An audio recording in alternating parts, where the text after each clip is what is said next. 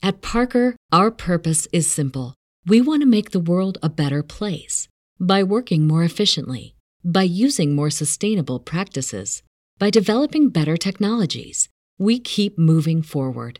With each new idea, innovation, and partnership, we're one step closer to fulfilling our purpose every single day. To find out more, visit parker.com/purpose. Parker, engineering your success. Say goodbye to your credit card rewards. Greedy corporate mega stores, led by Walmart and Target, are pushing for a law in Congress to take away your hard earned cash back and travel points to line their pockets. The Durbin Marshall credit card bill would enact harmful credit card routing mandates that would end credit card rewards as we know it. If you love your credit card rewards, tell your lawmakers hands off my rewards. Tell them to oppose the Durbin Marshall credit card bill. Well, whatever you think about Colin Kaepernick, and I know there's a faction, you know, sort of fighting within the players that are more pro Kaepernick and Malcolm Jenkins' side, and whatever it is, but and whatever you think of what the league came up with, and maybe it's ninety million dollars over seven years, it's not all ironed out, and people say that's not anything, but and the letter from Doug Baldwin and Roger Goodell to the Senate, I mean, that doesn't happen without Kaepernick. That's an astounding fact.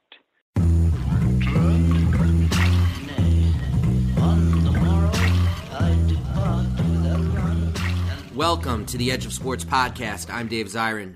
This week, we speak to the former vice president of the Green Bay Packers, longtime commentator on ESPN, columnist for Sports Illustrated, currently with The Athletic, and host of the podcast, The Business of Sports, Andrew Brandt. Also, I've got some choice words about LeBron James, Fox News, and Shut Up and Dribble, which was the talk of the NBA All Star game. I also have some words about what happened in Florida with the mass shooting at Marjory Stoneman Douglas High School and the response of Steve Kerr, which I think is very important and should not be forgotten. Also have Kaepernick Watch, and for our patrons, and you could become a Patreon at patreon.com slash edge of sports pod. I've got another edition of Chronicles on the Edge. Uh, and the story of how I met 1968 Olympian and current bestie, Dr. John Carlos. But first, Andrew Brandt.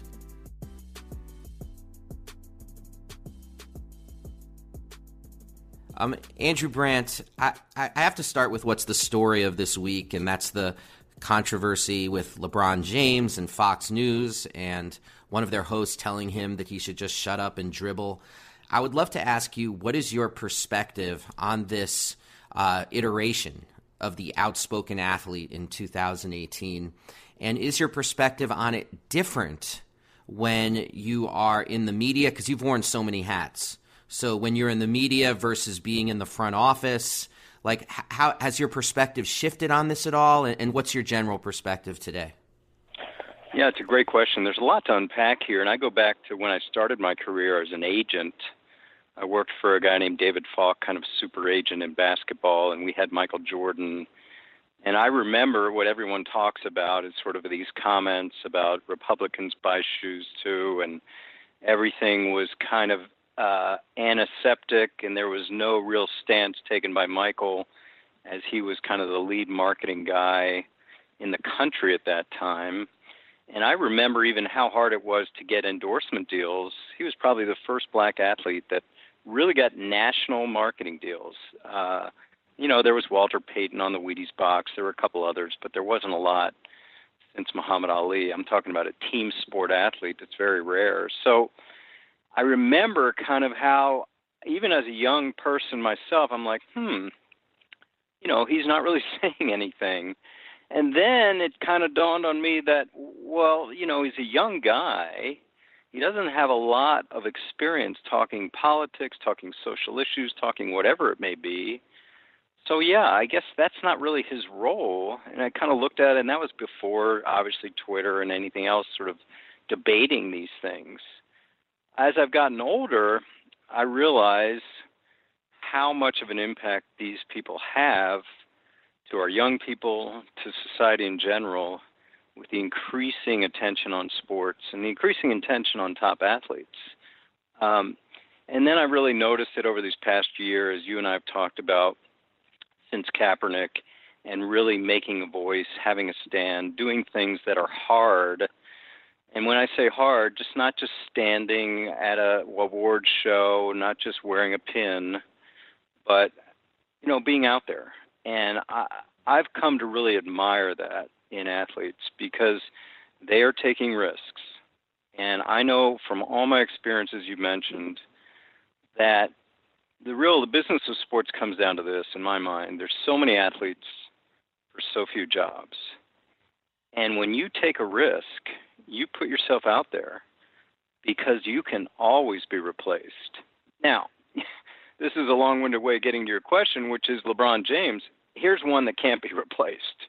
So right. you have athletes like that, and they not only have the pulpit, but they have no repercussions from the team, from the business of sports. They will not lose their job. They will not lose their marketing. These are irreplaceable athletes. So I applaud LeBron. Obviously, it was an easy clapback uh, when the the commentator made that. Of course, you're going to come back and say that's ridiculous. I think everyone on on maybe all sides, I can't speak for that, thinks it was ridiculous, and it's really trying to put athletes in their place. And it goes back, I know it's a long winded answer, Dave, but it goes back to what happened this fall with the NFL. After the initial outcry and clapback to President Trump's remarks, I certainly got the feeling, as you did, I think, that owners, sponsors, networks, after a few weeks of that, like, okay, that's enough. Mm-hmm. Let's get back to sports. Uh, that was nice. You had your moment. And the players that didn't want to get back to that had a voice and got Roger Goodell and every owners to the table. And we can debate what came out of that substantively, but again, using the leverage they have to make a difference, that that has impressed me more in the past few years. Yeah, I definitely want to get to that. Um, I, it's interesting talking to you about a perspective from the front office because you were uh, in the front office of the Green Bay Packers, which has an yeah. ownership structure unlike any other in sports. And I guess that's the first question I want to ask you is like how I mean I assume you've had conversations with other GMs, other front office types. Like how is that different working for the Packers as opposed to working for an NFL franchise where you may have an owner down the hall? And I'm sure it depends owner to owner, but does does it feel like almost a competitive advantage for the Packers and that the football people get to talk without someone who maybe thinks they know more than they do because they own the team? Yeah, it's a great question. You know, one thing there are a lot of ways we were different. The one thing on the, the pure business side, I was responsible for all the contracts, the salary cap, running our player payroll, which could go anywhere from depending on the year 100 million to 175 million dollars for 70 players. And you know, whether I did a contract for a guy worth 20 million or whether it was worth 40 million, there was no one really saying, "Hey, Andrew, that you know, this is really how it should have been," because they trusted me to know the market and to handle the dollars. And I don't know if any other, whatever you want to call me, cap manager, contract negotiator, had that around the league. I'd hear from colleagues that would be in a negotiation for months, and the owner would walk in and say, "Hey, I want that done today," and they'd lose all leverage, and they'd have to give the agent whatever he wanted. I never had that. On the other hand, I'm a pretty cautious person. I'm pretty risk averse, and I think that's what you need in that role because you do have that awesome responsibility of handling the Green Bay Packers, where there was no oversight by an owner and there was so much trust given to the football operations, whether the general manager for personnel, the coach for coaching, and my area on the financial side. Dave, I really saw my role as sort of a steward of a public trust and doing contracts, doing the cap, running the business side as if I'm, I'm always thinking about the shareholders, which were, of course, hundreds of thousands of cheeseheads around the world and I, I accepted the responsibility and I sort of treated it with the magnitude that I thought it deserved. On the player side, I always thought, you know, we had to be a little higher, maybe than the norm on the character side. Um, you know, I remember I'd sit in there with, uh, say, a defensive line coach who really wanted this player, and he had a rap sheet a, a block long with sexual assault, drunken disorderly, a lot of fights. And I remember, I'll tell you this story. I looked at him and I said, you know what? There's just no way in God's green earth we can bring that guy in here. You know, we're in central Wisconsin. That's not going to fly. And he looks at me and goes, Andrew, what do you th- what do you want? What do you think we're asking him to do? I said, What do you mean? What do you think we're asking? We're not having him teach sixth grade. We're not having him lead a boys' choir. We want him to get into 75 street fights a day and win them. So that doesn't bother me. And I said, but we've got to control that violence off the field, and I don't know if he can. And then it was back and forth. I won some of those battles, Dave. I lost some of those battles, but I kind of looked at it maybe a different angle being in Green Bay versus other places. Hmm. Now, I wanted to ask you about the, the, the nature of the sort of copycat nature of the league and front offices because that that's sort of a fan truism, and I don't know how much it is an actual truism, but I look at something like the Eagles winning the Super Bowl with a bunch of outspoken players, and I'm sure you probably heard Malcolm Jenkins and Chris Long say to the press uh, words to this effect, saying, "Let it never be said again that po- political outside interests are a distraction." From winning a Super Bowl, let that excuse die now because we are the Super Bowl champions. How much? I mean, how much of that really matters? And I guess is what I'm asking is, how do you weigh the sort of the copycat nature of the league with maybe an, a particular owner who's p- politically conservative and they're not going to want to hear that no matter what. That's obviously not uh, the owner of the Eagles, um, and playing and playing that to what you see in the NFL going forward. Do you do, do, the Eagles winning actually have a catalytic effect on how the league views outspoken players? Yeah, we'll have to see. I think so because I mean, listen, I'm I'm talking to you from my home in suburban Philadelphia. A block away from me is the home of Howie Roseman. Not far is Doug Pederson, who I've known forever from being in Green Bay together. And I think they maybe not encouraged it, but they were fine with that outspoken. They really amassed a team, I thought, with the right number of ascending young players but a quality group of leaders and and people that were really going to take this team and not let it fall even after the Carson Wentz injury. So much, I think, came from that. You talked about Malcolm Jenkins. I've had him on my podcast. I'm a big admirer of him because like we talked about with players are they are they capable of speaking about these deeper issues? And he's someone I've really admired as yes, when he talks about these issues, especially mass incarceration, it look he has studied, he has met with people. You know, he and Chris Long famously, after a Monday night game, were Tuesday 8 a.m. in Harrisburg at the state capitol. So they work. You know, they work. I always admire people that work. They don't just say things. They work. They read. They study. They know what to say. They're they're measured. Uh, I also know Torrey Smith, another guy with a lot behind him. He reads, he studies. So all those things I think worked for the Eagles. Now, I always get back to the business of football. Would Malcolm Jenkins have that ability to do so if he was a backup player? Would Chris Long have that ability if he was a backup, if he was a marginal player, if he was not a leader on the team on the field as well as off? and that's where you have to. I don't. I say I'm not so sure. And what about if they played for a Bob McNair or a Jerry Jones, for example? Is that also an I'm not so sure? Or if you start, do you think that makes you platinum plated? No, I think you're right. I think that's also an I'm not so sure. You know, when we talked about Kaepernick and people would bring up this team or that team, I just felt like okay, we know a bunch of teams, it's just not going to happen no matter the need. And we saw it in Houston. Yep.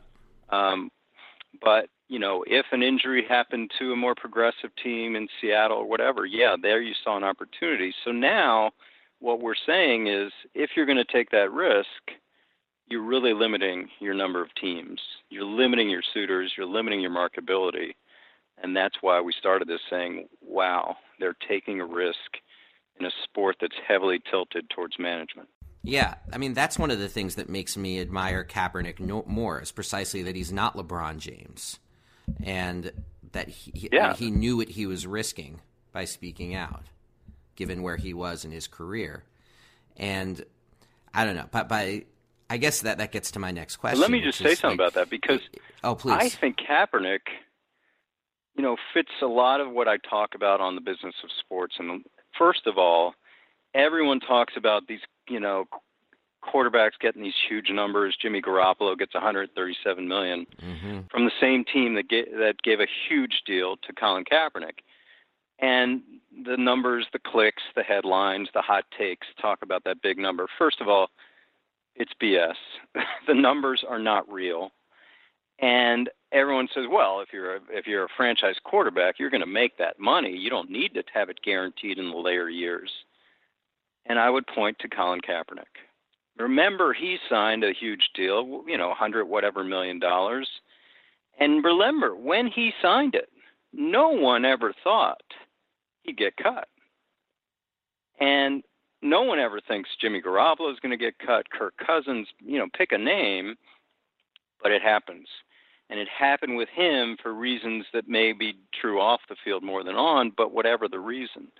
The other part with Kaepernick is that yes, he he wasn't an insulated player contractually. He took a risk, and everything that happened.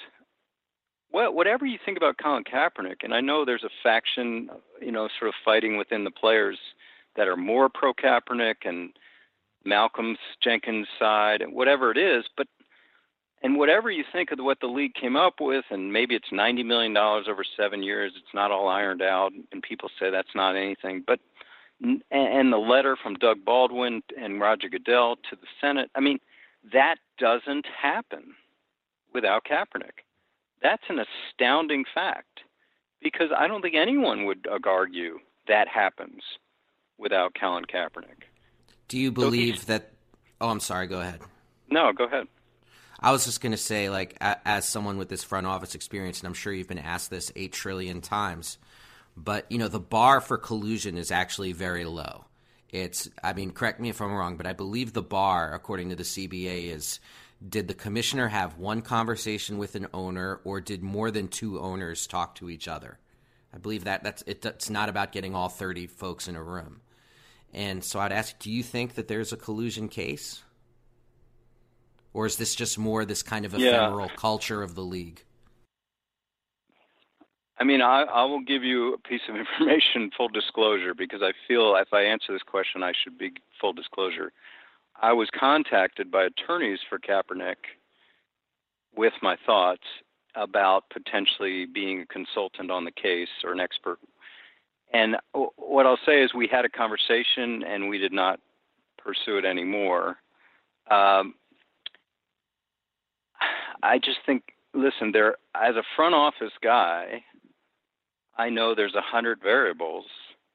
You know, I'm just picking a number into whether you sign a player or whether you extend a player or sign this player over another player. So my answer has been this to the, as you said, the hundreds of questions like this. Do I think well, it was more about another word, not the C word, the B word. So I get the B word more than mm-hmm. the C mm-hmm. word, which is blackball. Do I think mm-hmm. Colin Kaepernick was blackballed?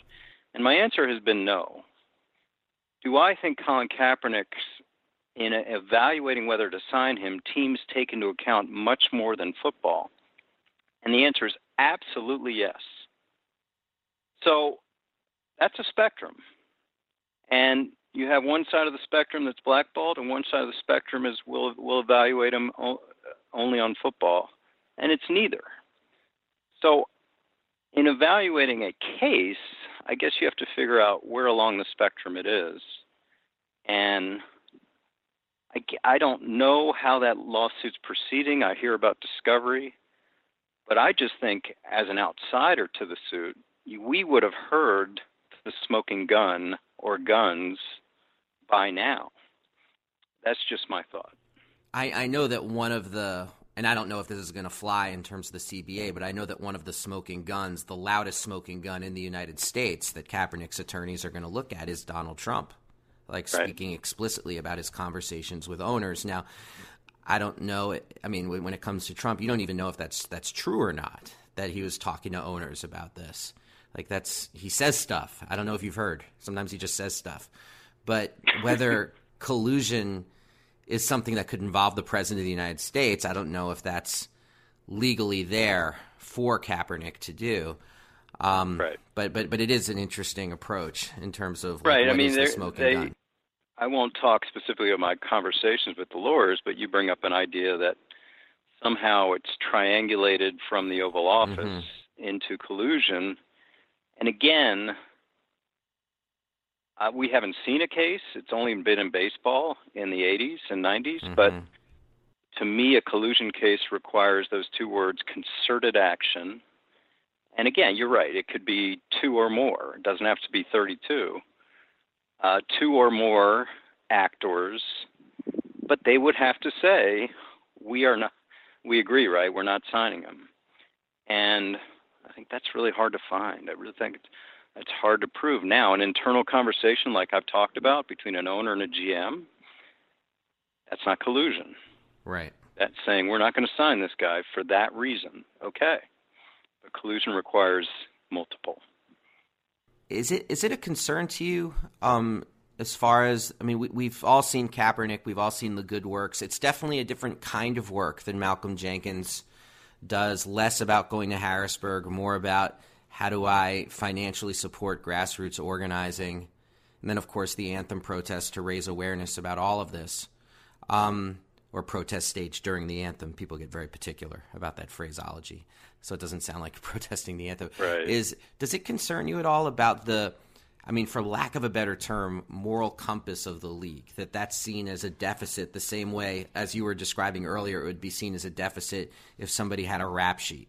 Like when they're doing their pros and cons list, it's seen as a con instead of as something like, oh, wouldn't it be nice to have somebody who rep- represents in the community be associated with our team? Yeah, I just, I agree. I, I go back to the what happened this year in with the protests was really instructive to anyone who follows these businesses because you know you had the Trump marks in Alabama, you had that week, you had that image of Jerry Jones and others locking arms all around the league. But I said at the time, Dave, I said this is the easy part. Now it's going to get hard because players aren't mm. going to say this is a one-shot deal. But to the owners, it really right. was. You know, it was really like, all right, we're supporting you, but let's get back to football. And that got tense. I heard it from owners, I heard it from players, I heard it from front office people, uh, where it was kind of like, okay, back to sports, guys. And it wasn't easy. And I don't think, I still don't think it's easy. Like you said, mm-hmm. the anthem part, you know, what networks aren't covered it less, may not even cover it at all in the future uh, less and less guys kneeling. But I think, like you said, it's a much bigger issue, and you wonder if teams are going to look at guys differently if you know they don't have established starter roles like a Malcolm Jenkins. You know, it's funny because I was in Wisconsin this summer and I visited with old friend Aaron Rodgers who I yeah I'm admittedly biased. I think he's just he's got it all on the field, off the field. Just always knows what to say the right thing. And he told me, you know, he understands who he is, and when he says something, he's speaking for the team. He's speaking for the state of Wisconsin. He's speaking for the for the entire Packer Nation. So he's careful, but even being careful, he was empathetic towards Kaepernick, as his statements, I believe, ESPN magazine are one of those.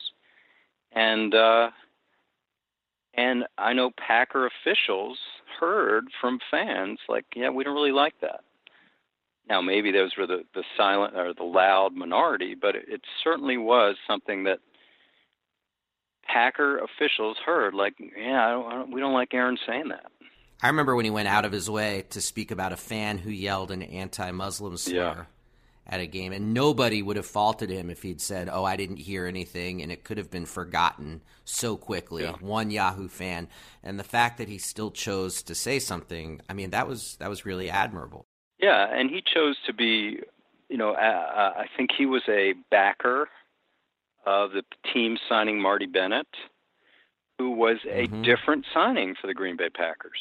You know, they have usually signed guys. I've been there that are less outspoken and uh, okay. and Aaron was behind that until you know it kind of broke up in the middle of the season, and there were some injury issues back and forth and name calling. But that was another thing. Aaron kind of stepped out uh, and did something different than the norm up there. Let me ask you this. Uh, uh, this is such a sidebar from everything I was asking you, but yeah. if you have if you have to start a team with an average coach and average personnel, and you could have 30 year old Tom Brady or 30 year old Aaron Rodgers, where do you go? well, you know, I'm, you're not going to get past my bias here, which is obviously my full disclosure and big bias because I'm a Brady fan. But I, I'd start my franchise with Aaron Rodgers over any player. I just think that the combination of off the charts uh, mobility and just I'll tell you when he came to us obviously it was a tough situation. We had the most durable starter in the history of football. And you have a southern Mississippi guy who's just kind of like you know Brett. Mm-hmm. and then you have California cool coming in there so that was not an easy transition, and nobody, in turn, you know, we hear stories about Brady and Garoppolo. Nobody likes to go to work every day with their successor, who's that would really going suck. to replace them. yeah. Oh. So I watched that. I watched that relationship start off a little frosty and get better, and I really kind of took personal pride uh, that the two of them were getting along by the time uh, Brett retired, but then of course he wanted to come back, and that's another story. But yeah, uh, when when Aaron came in, we saw this incredibly wry sense of humor, this ability not to take things too seriously, which served him well. And then, of course, the on the field stuff with arm strength and mobility and smarts that we had, you know, really rare, really rare. See, that, so I got to ask you that too. I mean, since you were part of drafting him. I've always when when I watch Aaron Rodgers on the field, there's this immediate wow factor in that. I mean, it could be the most simple pass, and you're like, okay, that guy's different than other people who do this. It's very right. quick. It's very immediate. I'm not the biggest college football fan for very uh, overwrought political reasons that we don't have to get into. and I, so I, I got to ask, like, what happened at Cal that he's, I believe, the number 22 pick. Um, Alex Smith drafted number one. How does that happen given the wow factor that even a total layman can see when Aaron Rodgers is on the field? Well, you're talking to a team that did not, I emphasize not, want to draft a quarterback. I mean, like I said, the most durable quarterback in the history of football is on our team in his prime. And Alex Smith and Aaron Rodgers are one and two, and obviously we have a board that has maybe 20 players at that year rated first round grades and we're hoping okay maybe maybe DeMarcus Ware falls to us maybe Derrick Johnson maybe Marcus Spears all these guys and of course they all fall off. And then we look at Aaron and like okay Tampa's going to take him no question. Jon Gruden told him that. Well Tampa takes Cadillac Williams Tennessee's going to take him. There's no question Tennessee's going to take him. They take Pac-Man Jones. okay, Kansas City's going to take him. There's no question they're going to take him. They take Derrick, Derrick Johnson. Johnson. Yep, I remember that anyway, draft. Forgot Ronnie are. Brown at number two. The Miami Dolphins, right, a team that you know kind of sort of has needed a quarterback these last 20 years. But Dave, here's the scene, and I'm in the middle of it because I'm the guy between kind of the business side and the and the football side, and our coaches are are rumbling because they see what's going to happen. They are rumbling like, "Oh my God, we are going to take a player in the first round that can't help us. Maybe this year, maybe not next year, maybe not the year after, maybe never help us." And on the management side, we're saying, "Look at the board. There's only one player with a first round grade. One. You really want to stop, jump into our second round grades just to take a defensive player? And what's our mantra in the draft room? Trust the board. So we took him. did, did he have the wow factor in college the way he has in the pros? Is that part of this? I can't. I mean, I I wasn't the the scouting side, but I think so. I don't. I think so. I mean, again, the 49ers. They almost drafted call. him. Yeah. Uh, we get we lucked out at number 24. But I I got to tell you this. I've written about this, talked about this. Ted Thompson had me get him on the phone, his agent, and who was with him on, and they were on TV, and they had moved. The caterers had moved everything out of the room. The poor guy. And I had to make the poor kid wait 12 minutes. It was 15 minutes then. Because we were going to see if that phone rang with an offer we couldn't refuse for, I don't know, two second rounders or whatever. And I always think about this. If that phone rang, the NFL could look a lot different. It really could. And that phone never rang. And it was the longest 12 minutes, certainly, of Aaron's life, you know, where I had to just keep him on hold, like, hold on, and then I could tell him we're taking him. Mm. Um, what advice would you give Colin Kaepernick right now if he called you and asked for counsel and said, "I'm interested in coming back into the league. I'm not interested in." giving an inch in terms of um, I've already said remember he's already said he's not going to kneel during the anthem but he said he's not going to stop being the political person he is in terms of how he uses social media and the causes he endorses but he wants to play in the league. What what advice do you give him? Great question. I've never really thought about it, but I, I can answer that. I want to be clear on that because I think there were both there was a report a year ago that he would not kneel anymore, but then it was kind of loose later in the year, like maybe, maybe not.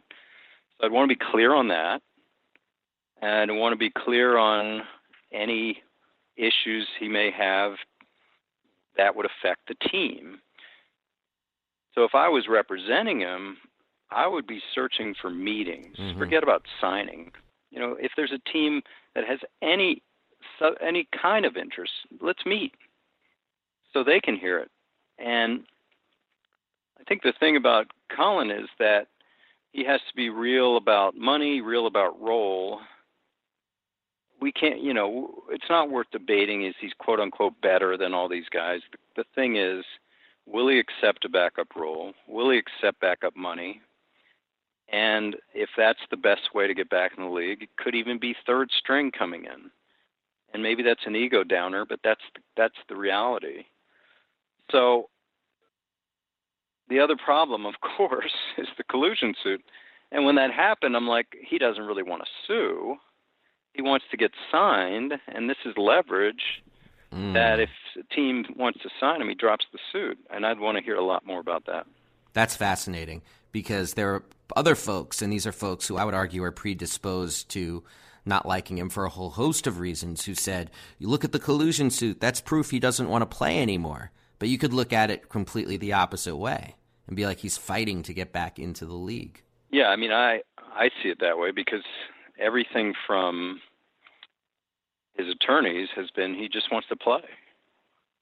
Mm. Now I know, and you you raise it. I mean, that's a hell of a way to try to get signed. But I also looked at it playing like for keeps. Yeah, he's got no, you know, he's he's exhausted the ways to get in kind of traditionally. This would be leverage to dropping the suit. Uh, you've been so generous with your time, Andrew. I really appreciate it. Uh, the answers are so smart and thoughtful. Um, I have one last question for you, and it's again, sure. it's a question. It's one of those Andrew's gotten this question hundreds of times, but I would just love to get you on record uh, on my podcast around it, because I would argue that w- when you look at issue, and you could even tell me if you disagree with about this. People say all the time the NBA is proactive, the NFL is reactive. Uh, the NFL seems immobilized a lot of the time about what to do, whether it's around the anthem, whether it's around head injuries, whether it's around uh, the next contract. And I think that one of the things that's immobilizing the NFL is that there's a lot of existential uncertainty about what's going to happen in this sport. mm-hmm. over the next 20, 30 years? What is it going to look like? I mean, especially if they are as close as they say they are at Boston University to creating a CTE test that can do tests on the living. Um, where do you see football? I mean, do you agree with that basic analysis, and, and where do you see football in 20 years? Yeah, and I and I'm admitting I'm going to rail against sort of a narrative about the NFL in decline because I I look at the numbers, I look at the metrics. Mm-hmm. First of all, ratings. Yes, ratings are down, but they're the best product on television. There's no other sport entertainment programming that comes near the numbers. You can go through the top 100 programs. There's 64 of them. The top 10, there's seven of them. The top 30, there's 24 of them. Whatever it is, it's all NFL. There's nothing that's close. Mm-hmm. So yes, declining numbers. That's true across the board in all sports, across the board in all entertainment programming. I don't see that as an issue. Head injuries, and I've talked to Chris Nowinski a lot, and I've been a proponent of all that work and talked to many former players about head injuries. But here's the thing that is a public health issue, and that is a, a football health issue. That is not a popularity issue in my mind. We bemoan the violence, we lament the violence, but we crave the violence. Whether we think that's good or bad about us as people, as a society, we would not watch the NFL if it were not violent. And that's the, there is no issue in my mind that the increase in concussions or the, the increase in head issues will have any effect on people watching. Now, maybe it has a small effect on the talent pool, but as someone who's been in the business and sees thousands of players trying to get hundreds of jobs, I mm-hmm. just don't see that. Here, here. I also read something. Yeah. Oh, sorry. Go ahead.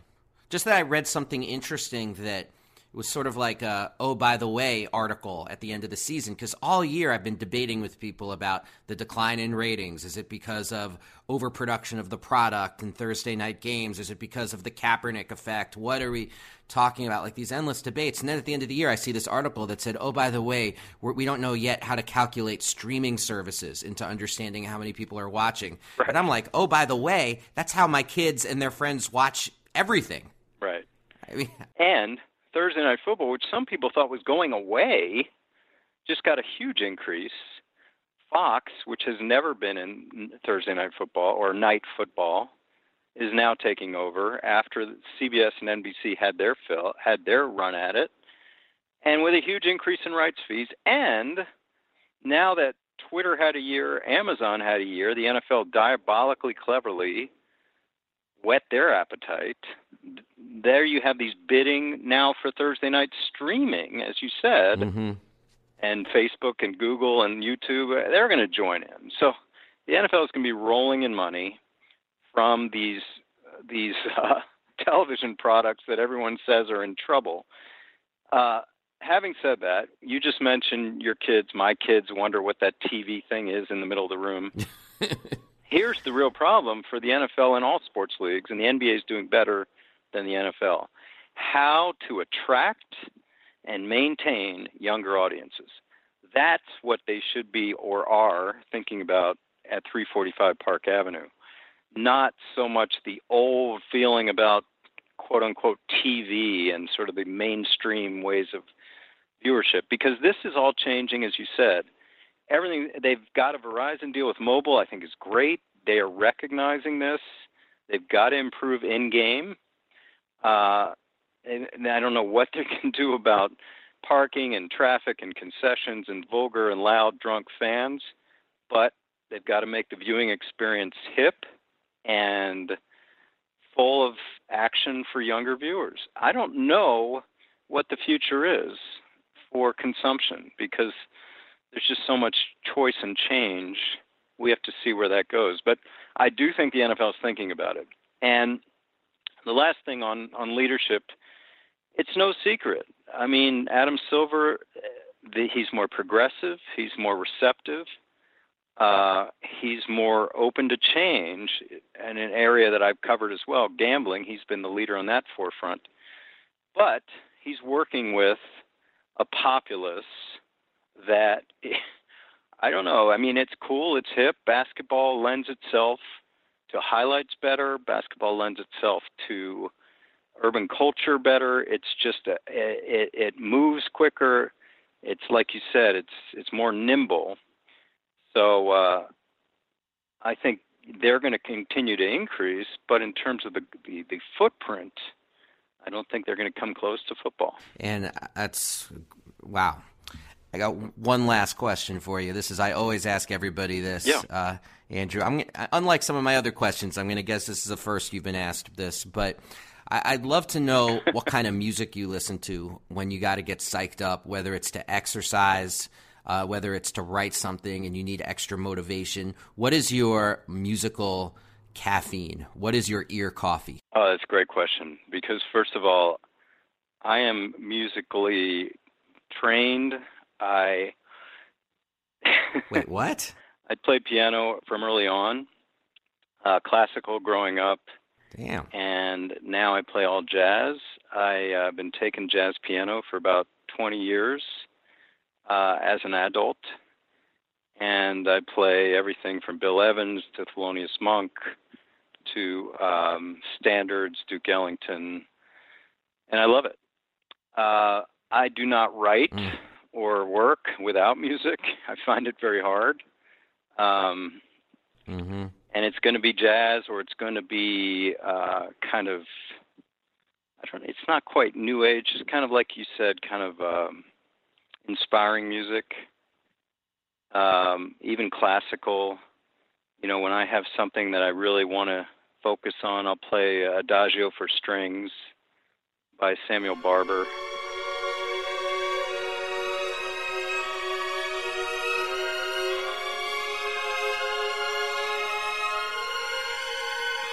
Um, and then when I want to get going, I work out. Also, I'm a triathlete, and I try to be very clear about my workouts. Um, Dude, you're a triathlete who plays I'll, jazz piano. You trying to make the yeah. rest of us just feel bad? I mean, what's that about? I go with I'll go with more of an upbeat. I'll go with Pearl Jam. I'll go with uh, there's a sort of a jazz guitarist I really like, Pat Metheny. He's got some more upbeat stuff. Um, but I will tell you this on that, you know, I don't want to sound like, yeah, I'm, I'm, I'm living above everyone else. When I left the Packers, this is personal because I had young boys and I just felt like my time was entirely spent worrying about uh, the Packers. And I, you know, I, I was nervous. I was anxious about doing these contracts and getting our team. And I remember my wife and we had our kids asleep in the back, and I was all hype, you know, crazy about some contract negotiation. She said, "What are you so worried about?" I said, "Well, I'm worried about the Packers' legacy. You know, I don't want to leave behind cap mess or anything like." And she looks at me. She goes, "Look in the back seat. There, that's your legacy. It's not the Packers." So it kind of hit me, and I just wanted a different life. And uh, since then, I've tried to create a presence in media, in academia, and just really give back. Give back my knowledge, give back in writing and TV and radio and teaching. Give back everything I've learned from 25 years in the business, and then, of course, be around for my two boys. Uh, and to finish up with the music, my older son is now at NYU's Clive Davis School of Music. So he has taken that from me, and he is way past me in his musical abilities. Andrew Brandt, thanks so much for joining us on the Edge of Sports podcast. Had a great time. Thanks, Dave.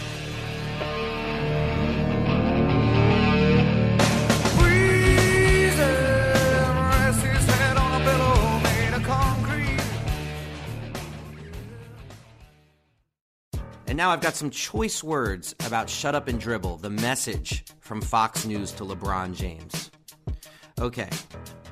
Whatever her name is, this is how LeBron James referred to amateur Fox News host and professional bigot Laura Ingraham.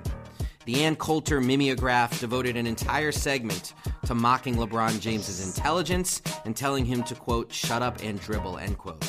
It's a tired critique that has been used to shut down outspoken black athletes for as long as there have been outspoken black athletes. Ingraham was melting down on air like a certain particle of snow because James and fellow All Star Kevin Durant had criticized Donald Trump for being Donald Trump. James, in particular, earned her ire for saying, Trump really don't give a bleep about the people.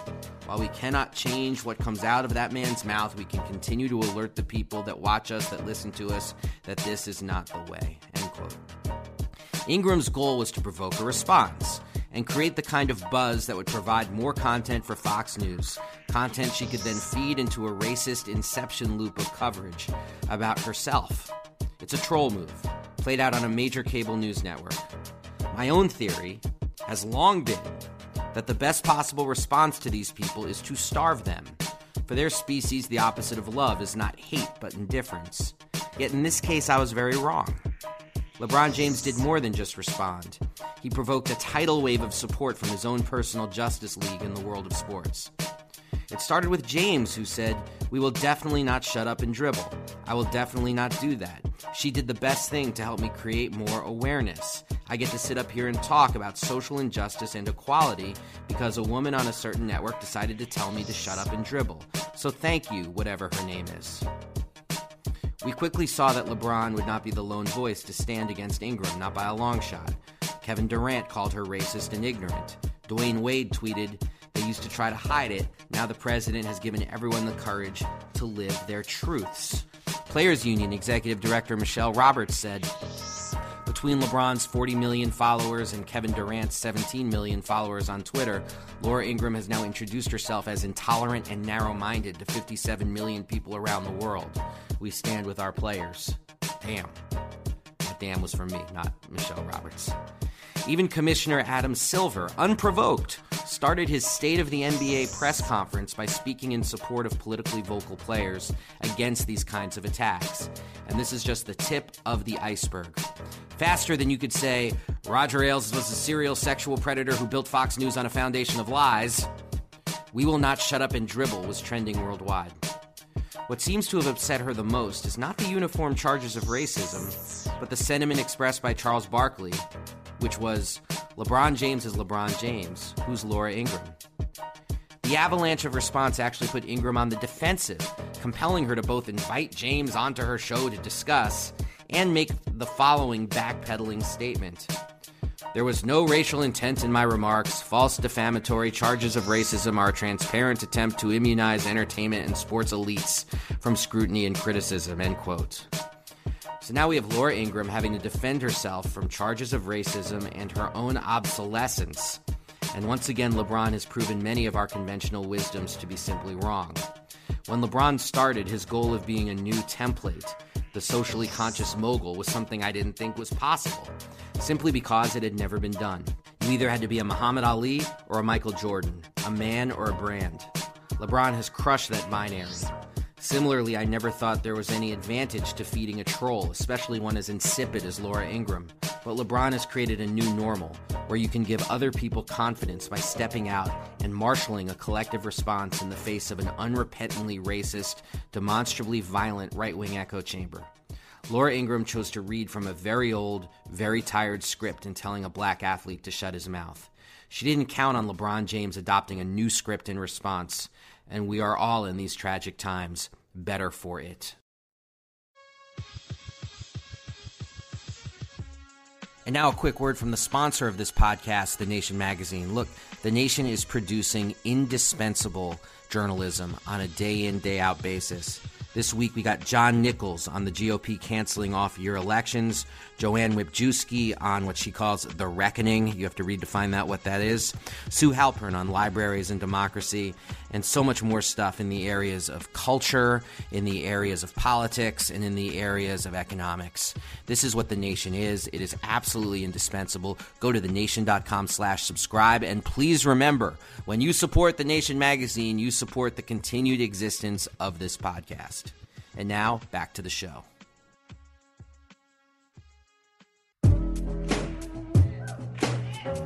Now it's time for the part of the show we call Just Stand Up and Just Sit Your Ass Down. The Just Stand Up award this week goes to Golden State Warriors coach Steve Kerr, a person who I've come to believe is without political fear.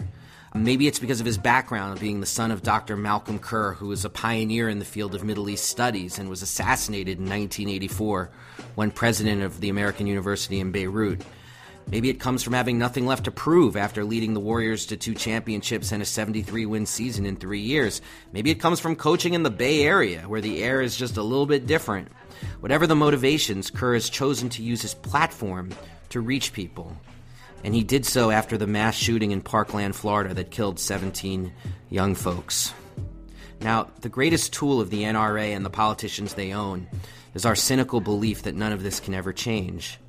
Meanwhile, racist politicians push for a wall to keep out imaginary enemies. This is depressing, but it cannot be an excuse for inaction, and Steve Kerr spoke to that dynamic before Wednesday's game against the Portland Trailblazers, and here's what he said. Well, nothing has been done. Um, it doesn't seem to matter uh, to our government um, that children are being shot to death. Um, day after day in schools.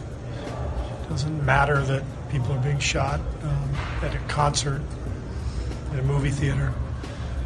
It's not enough, apparently, to move uh, our leadership, our government, the people who are running this country uh, to actually do anything. That's demoralizing.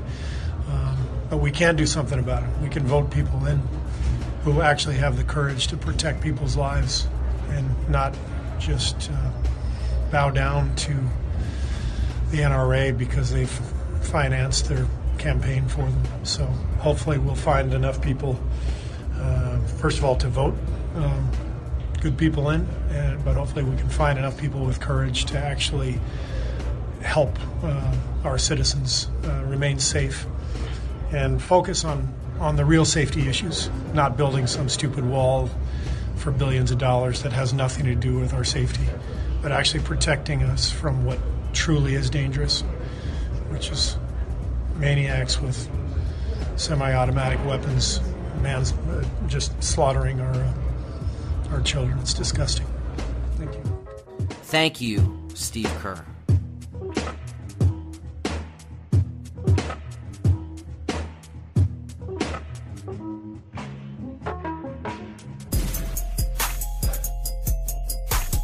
Just Sit Your Ass Down Award. Sit your ass down! Goes to the racist hockey fans in Chicago who yelled racial slurs at Devante Smith Pelly of the Washington Capitals. And shout out to Devante Smith Pelly for not putting up with it and immediately calling them out to the referees, getting them kicked out of the arena.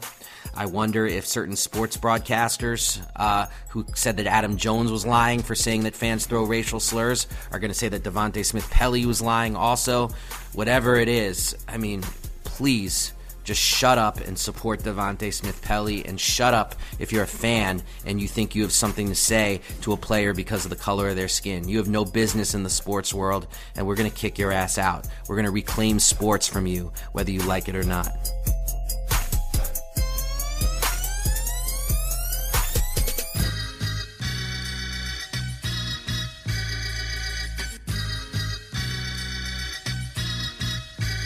Now it's time for the part of the show that I call Kaepernick Watch, where we talk about the latest with Colin Kaepernick. This is a short one, and it just comes from the heart and, and just something I wanted to share. I noticed that when a lot of folks were talking about LeBron James and him standing up to Fox News, and I noticed even when LeBron spoke about it himself, you didn't hear Colin's name, which I thought was really kind of interesting.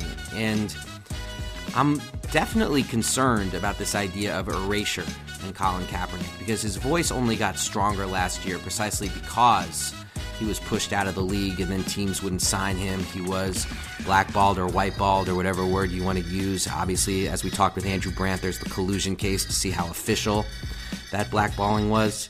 But the, the concern about erasure is big. Uh, LeBron James is somebody who is part mogul, uh, part activist. Colin Kaepernick is all activist. And I don't know. I just I, I hope that as we talk about the successes of these NBA players in expressing and flexing their politics, that they give due to Colin Kaepernick the same way that Breanna Stewart gave due to Colin Kaepernick when she spoke about being part of the Me Too movement.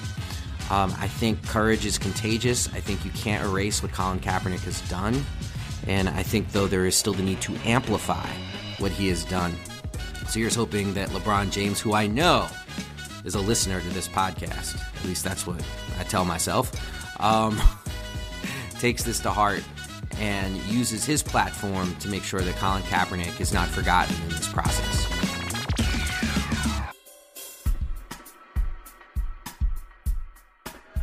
Well, that's all for this week's episode of the Edge of Sports podcast. Thank you so much to Andrew Brandt. Thank you so much to my producer, David Tigaboo, flying solo this week. If folks want to support the podcast, remember, you can always go to patreon.com slash edge of sports pod. Every bit helps. And this week, we are going to have a special iteration of Chronicles on the Edge where I talk about how I met John Carlos, 1968 Olympian. It's a great story. Um, to everybody out there listening, please listen to back episodes of the show at edgeofsportspodcast.com. Please leave a rating or a comment on iTunes or Stitcher or your podcast app of choice. All of that makes a big difference. Please support The Nation magazine, thenation.com slash subscribe. And for everybody out there listening, please stay frosty. We are out of here. Peace.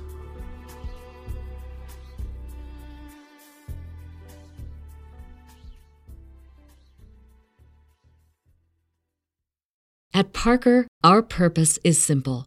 We want to make the world a better place by working more efficiently, by using more sustainable practices, by developing better technologies. We keep moving forward. With each new idea, innovation, and partnership, we're one step closer to fulfilling our purpose every single day. To find out more, visit parker.com/purpose. Parker, engineering your success. If you're a woman over 40 dealing with hot flashes, insomnia, brain fog, moodiness, or weight gain, you don't have to accept it as just another part of aging. The experts at MIDI Health know all these symptoms can be connected to the hormonal changes of menopause. And MIDI can help with safe, effective, FDA approved solutions covered by insurance. 91% of MIDI patients get relief from symptoms within just two months. Book your virtual visit today at joinmidi.com.